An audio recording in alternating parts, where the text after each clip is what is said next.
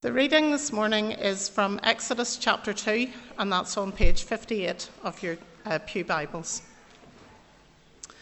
The birth of Moses. Now, a man of the tribe of Levi married a Levite woman, and she became pregnant and gave birth to a son. When she saw that he was a fine child, she hid him for three months. But when she could hide him no longer, she got a papyrus basket for him and coated it with tar and pitch. Then she placed the child in it and put it among the reeds along the bank of the Nile. His sister stood at a distance to see what would happen to him. Then Pharaoh's daughter went down to the Nile to bathe, and her attendants were walking along the river bank. She saw the basket among the reeds and sent her female slave to get it. She opened it and saw the baby. He was crying, and she felt sorry for him. This is one of the Hebrew babies, she said. Then his sister asked Pharaoh's daughter, Shall I go and get one of the Hebrew women to nurse the baby for you? Yes, go, she answered. So the girl went and got the baby's mother. Pharaoh's daughter said to her, Take this baby and nurse him for me, and I will pay you. So the woman took the baby and nursed him. When the child grew older, she took him to Pharaoh's daughter, and he became her son. She named him Moses, saying, I drew him out of the water. One day, after Moses had grown up, he went out to where his own people were and watched them at their hard labour. He saw an Egyptian beating a Hebrew, one of his own people. Looking this way and that and seeing no one, he killed the Egyptian and hid him in the sand. The next day he went out and saw two Hebrews fighting. He asked the one in the wrong, Why are you hitting your fellow Hebrew? The man said, Who made you ruler and judge over us? Are you thinking of killing me as you killed the Egyptian? Then Moses was afraid and thought, What I did must have become known. When Pharaoh heard of this, he tried to kill Moses, but Moses fled from Pharaoh and went to live in Midian where he sat down by a well. Now, a priest of Midian had seven daughters, and they came to draw water and fill troughs to water their father's flock. Some shepherds came along and drove them away, but Moses got up and came to their rescue and watered their flock. When the girls returned to Reuel their father, he asked them, Why have you returned so early today? They answered, An Egyptian rescued us from the shepherds he even drew water for us and watered the flock. And where is he? Reuel asked his daughters. Why did you leave him? Invite him to have something to eat.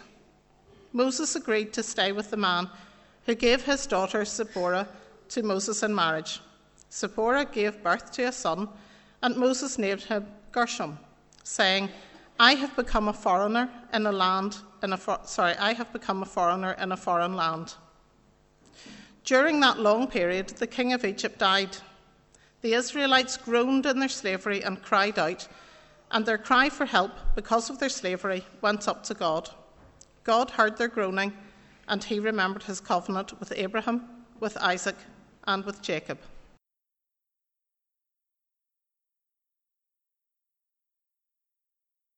Can I encourage you to turn back to Exodus chapter 2 that you'll find on page 58 of the Pew Bibles, and we're going to think about this chapter together.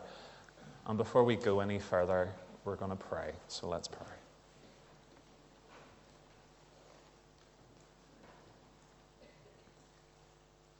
Father, we come now to turn to your word. And this is your word, and we give you thanks for it. And so our prayer is that this time will be about you. Father, show us more of you, we pray. And to you be all the glory. Amen. Everyone loves a story about a hero, those action packed Hollywood films. And for a good hero story, they normally start off with a humble beginning. They face some difficulties then there's a worthy rescue of a person or people in need, and it all builds to a climax as the hero defeats a villain. We're studying together in our new morning series the book of Exodus. And today, as we come to chapter 2, we find a people in need of a hero. We find a people in need of deliverance, a people in need of rescue. We began our series last week looking at chapter 1, and we saw how the happy situation that ended, at, that brought the book of Genesis to an end, changed very quickly in the first few verses of Exodus. Centuries had passed since Jacob and his family of 70 had moved down to Egypt. And while the Israelites had been fruitful, they had multiplied, they had filled the land, there had been a change in the government and the leadership. There was a new Pharaoh who didn't remember Joseph or Jacob or anything that had gone before. This new Pharaoh looked at the Israelites as a threat to his power. And so this Pharaoh wanted to destroy the Israelites. And so he came up with a plan. Firstly, he was going to force them all into slave labor. But even through this hardship, they continued to grow and to flourish. And so then he makes the decision that all of the Israelite boys are to be drowned. He thinks that's one way in which the people will come to an end. And so, chapter one, we have this bleak picture for Israel. It's a situation which God's people needed delivered from. It's a situation that needed a hero. And maybe that's what we're going to find as we turn now to chapter 2. Because as we turn to chapter 2, you can see so easily why so many films have been made about the book of Exodus. We start out now, a man of the tribe of Levi married a Levite woman. And she became pregnant and gave birth to a son. When she saw that he was a fine child, she hid him for three months. Firstly, we want to think how in these first 10 verses, we see that Moses was delivered from death and adopted into the palace. Moses was delivered from death and adopted into the palace. Chapter 1, we're left with this picture of the state of the nation. But then at the beginning of chapter 2, we zoom right in. From thinking about the nation as a whole, we zoom down to focus on one family. We have a normal scene. It's a wedding. A man from the tribe of Levi marries a Levite woman, and they have children. This Levite woman, we're told, gives birth to a boy, but there can be no joy, there can be no rejoicing, there can be no celebration because the Pharaoh has given the order that every Israelite boy is to be killed. And so this family make a decision. They're going to try and keep their child safe. They want to hide him, and they're able to do it for three months, scripture tells us. But what a three months that must have been, constantly fearing that someone would make him cry, that a noise would be heard Eventually, the child's mother reaches the point where there's no other option but to take him and hide him among the reeds by the riverbank. Look at verse 3. But when she could hide him no longer, she got a papyrus basket for him and coated it with tar and pitch. Then she placed the child in it and put it among the reeds along the bank of the Nile. His sister stood at a distance to see what would happen to him. Then Pharaoh's daughter went down to the Nile to bathe, and her attendants were walking along the riverbank. She saw the basket among the reeds and sent her female slave to get it. She opened it and saw the baby. He was crying, and she felt sorry for him. Pharaoh wanted to get rid of the people of Israel by drowning the baby boys in the Nile. And here we have a baby boy that's saved by being put into the Nile. Hope from death. This child is put into a basket. And if you're reading the King James Version or in the NIV, you'll look beside the word basket and there's a little letter and it'll take you down to the footnote at the bottom. And it says that another word for this is ark. And when we hear the word ark, it immediately takes us back to Genesis chapter 6. And surely there's a deliberate connection being made here. That just like in the story of Noah and the ark, how God used a great big ark to bring eight people and a whole lot of animals to survive a flood and saving his people, now God has a tiny little ark for one baby that's going to save his people. But I think it's also important that we stop at this point and when we think about Moses, what we're going to find and what we're going to see is how many ways Moses points us forward to Christ. What we're going to see time and time again as we work through the book of Exodus is how much it takes us to Christ, how many similarities there are, how many things are pointing us forward. We know the story of Moses, we know what's going to happen, but Moses is pointing us forward to the one true deliverer and Savior. Pharaoh wanted all of the Israelite boys to be killed, and it's his own daughter who comes across a baby in a basket and decides that she wants to adopt him. But being a princess, she might have liked the child, but she didn't want to have to deal with any of the dirty nappies or the sleepless nights. But there's this young Israelite girl and she's there, and she just happens to be there. And she just happens to know this Hebrew mother who'd be willing to look after this child for the princess. Moses was born into a situation where his life was heading in one direction, and that was to be murdered by Pharaoh's soldiers.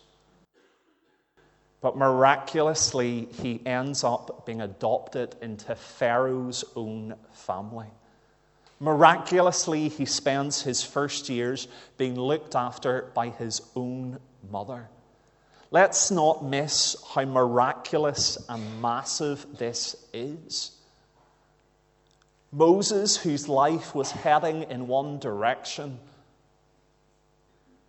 well, God brought it about. God brought it about so that he ended up being looked after Pharaoh was paying Moses' own mother to look after him whenever Pharaoh had the death threat on this child's head. It's showing us how God is in complete control. Not only does he spare Moses' life, but he provides for him through Pharaoh paying for and keeping and raising this child. This child who will be the one who will lead the children of Israel out of Egypt. And so, what this does is, as followers of God, it reminds us that there's no situation happening in our lives today that's outside of God's control. There's nothing taking place in our lives today that is outside of God's control. Situations may seem impossible. Difficulties may be staring us in the face. Past may be looking so hard to walk down. But God is in control. And what does He do? He calls us to trust Him the way a desperate mother once did when she put her child in a basket and entrusted it to the God who saves. Then, secondly, we move on to another scene, and we see how Moses seeks to deliver his people but ends up fleeing to a foreign land. And that takes us from verses 11 to 15. Moses is seeking to deliver his people, but ends up fleeing to a foreign land. This is the point, if you're watching the movie, the caption comes up on the screen and says 20, 30 years later. We've jumped ahead into our next scene, and Moses, in spite of having grown up within the royal household, identifies with his own people. He refers to the Israelites in verse 11 as his own people. And so maybe we're at this point in the story and we think maybe Moses is the solution. He comes from the palace, he's power, and clearly from verse 11, he cares about his people. He cares what's happening to them. But then he decides to take matters into his own hands. One day after Moses had grown up, he went out to where his own people were and watched them at their hard labor.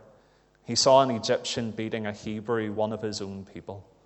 Looking this way and that and seeing no one, he killed the Egyptian and hid him in the sand. Moses looks at what's happening. He wants to defend his people. He has compassion. He feels that a wrong is being done, and he thinks that this is the only way to correct it. We know where this story is going. Moses is going to eventually deliver the Israelites from slavery in Egypt, but that's going to be achieved through God's power, not human endeavor.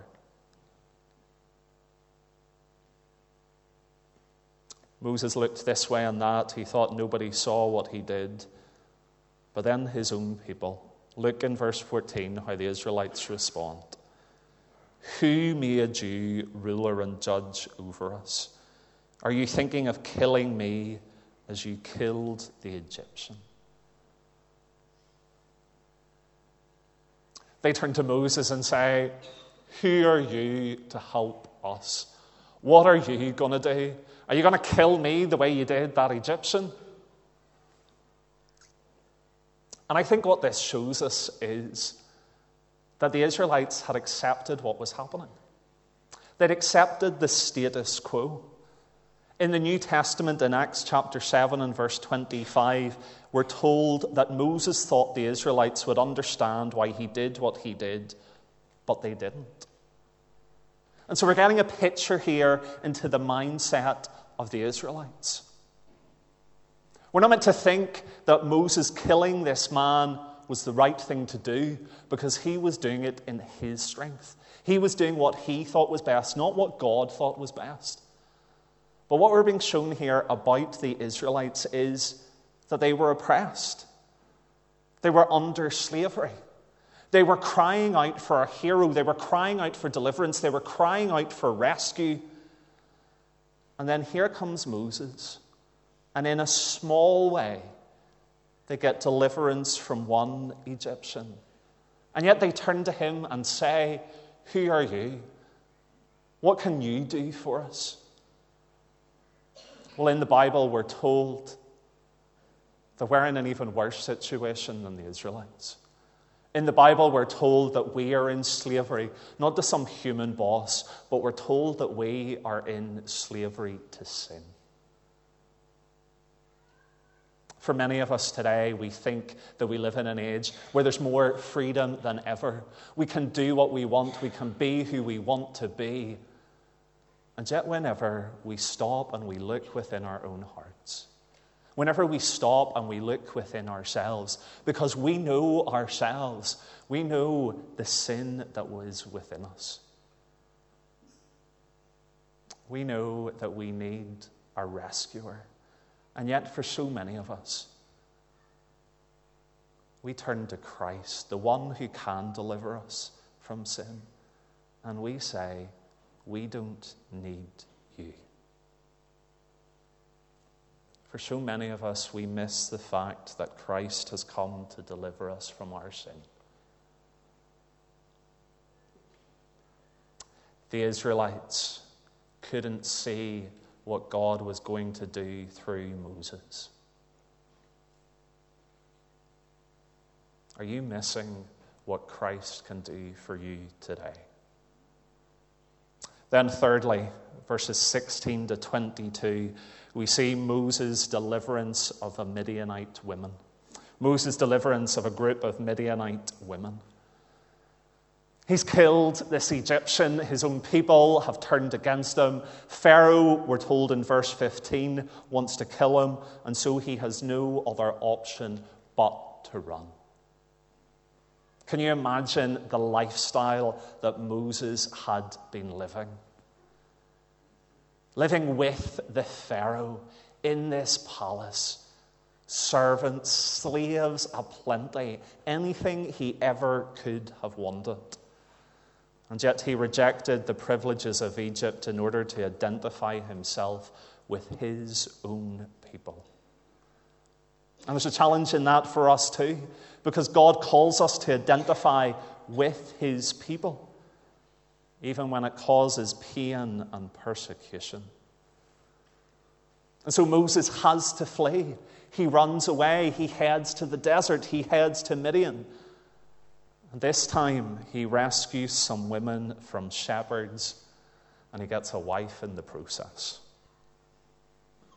And this deliverance, even though it's small, it offers here a picture of the deliverance that is going to come. Moses' deliverance of these group of Midianite women anticipates the deliverance of God's people. Moses becomes part of the family. He becomes part of life there. He has a wife, he has children. And maybe he thought this was the way it was going to be. But the time in Midian is a time when Moses is being prepared for the rescue that God's going to bring about.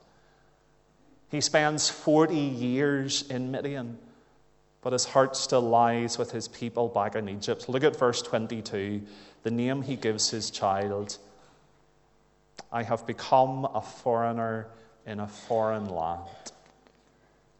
So even after all these years, Moses does come to the point where he realizes that there's something more, that God is going to use him yet for deliverance of his people.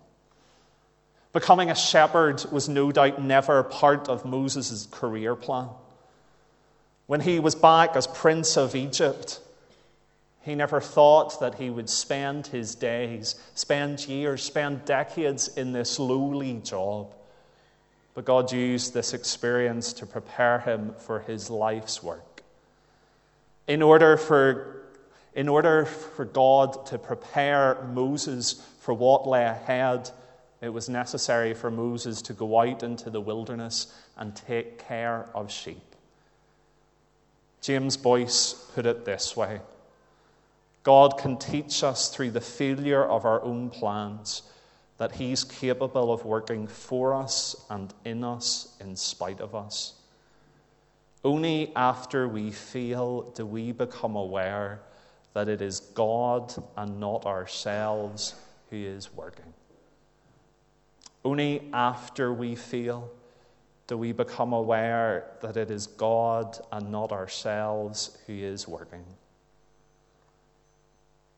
Whatever our present situation, we should try to learn what God is trying to teach us in the midst of it. For many of us here this morning, we may not be doing what we want to be doing in life. We may not be living where we want to be living, but Scripture reminds us that God is using it all for our good and for His glory. And that brings us to our final scene and our final point this morning from verses 23 to 25. God is the true deliverer. At the end of Exodus chapter 2, the scene once again shifts. This time we've gone from Midian and we've left Moses back to Egypt, where the Hebrews were still in slavery. 40 years of suffering has taken place between 20, verses 22 and 23. And what are we told? During that long period, the king of Egypt died. The Israelites groaned in their slavery and cried out. And their cry for help because of their slavery went up to God. God heard their groaning, and he remembered his covenant with Abraham, with Isaac, and with Jacob. So God looked on the Israelites and was concerned about them. Moses in Midian is no doubt wondering what is happening. Look at the years that have passed, and he's out in the desert. But imagine how the Israelites felt. Year after year after year, toiling away under the hot desert sun, building monuments, building buildings for Pharaoh they must have felt that God had abandoned them. No power, no property, no prestige. Their suffering was so great that it was all they could do to cry out to God. And what are we told? God hears the groanings of his people and he remembers his promises. God hadn't forgotten about his promises, but this was now the time to act.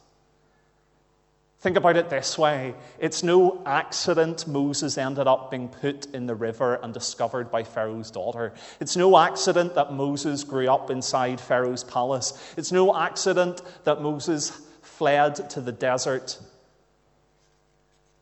Moses needed to learn that he didn't have the resources to rescue his people. Even if his instinct was right, Moses needed to learn to trust in God and to remember that God was in control and he had a plan. When we look at Exodus 2, we could very quickly come to the conclusion that it's a chapter talking about the absence of God.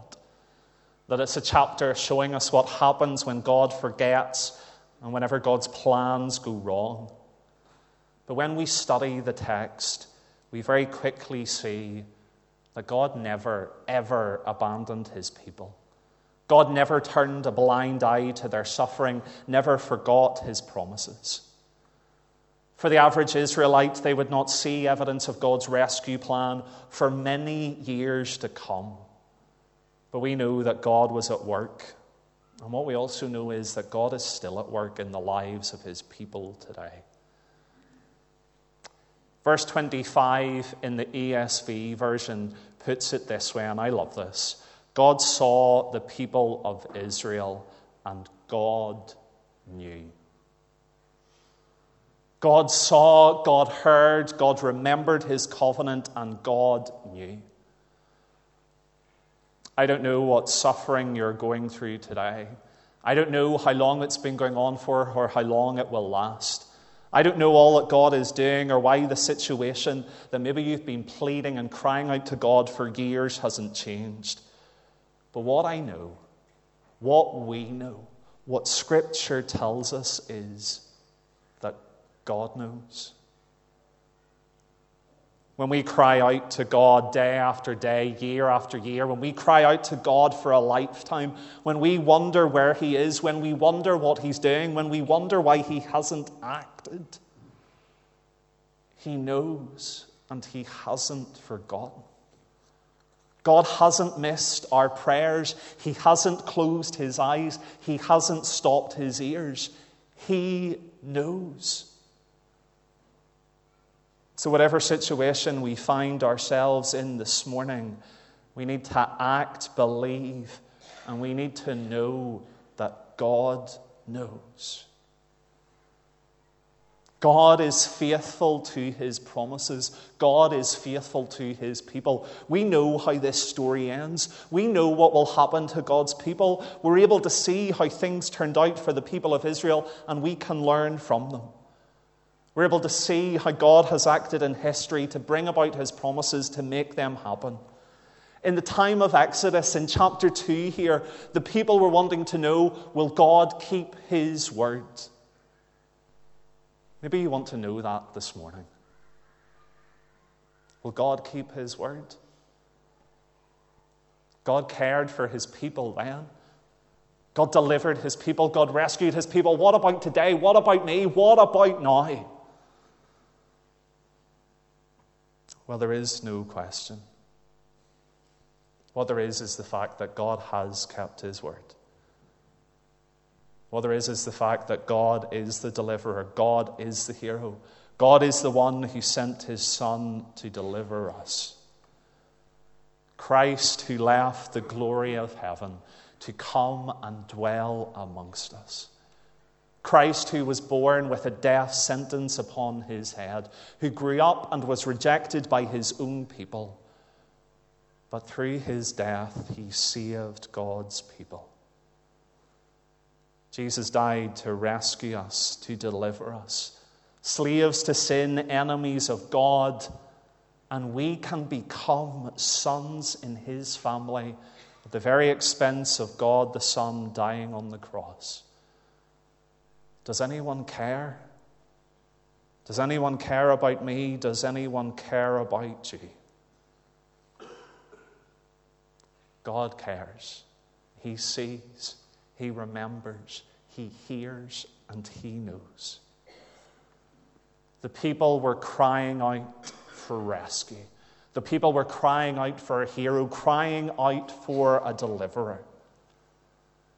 God's going to use Moses to rescue the Israelites, but it's God who will deliver them. It's God who's the hero. Exodus chapter 2 God turning things around against all the odds. God who knows, God who's in control. And so we need to trust God even when we don't see what He's up to. Nothing can separate us from God when we are His children. He's the God who remembers, the God who sees, the God who hears, the God who knows. He's the deliverer. He is our hero. Let's pray.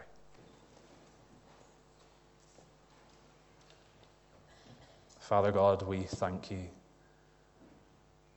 that you do know. Father, you know us.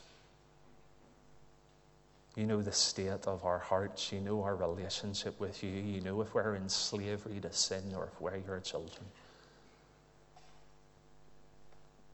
You know what situations we're facing in our life.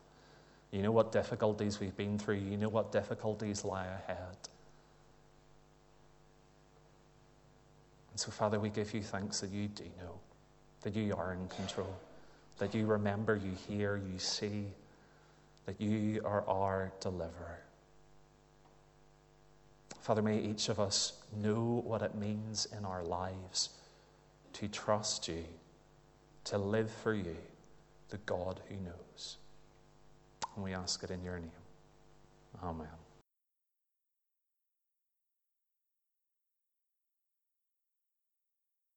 And now to him who's able to keep us from stumbling and to present us before his glorious presence without fault and with great joy.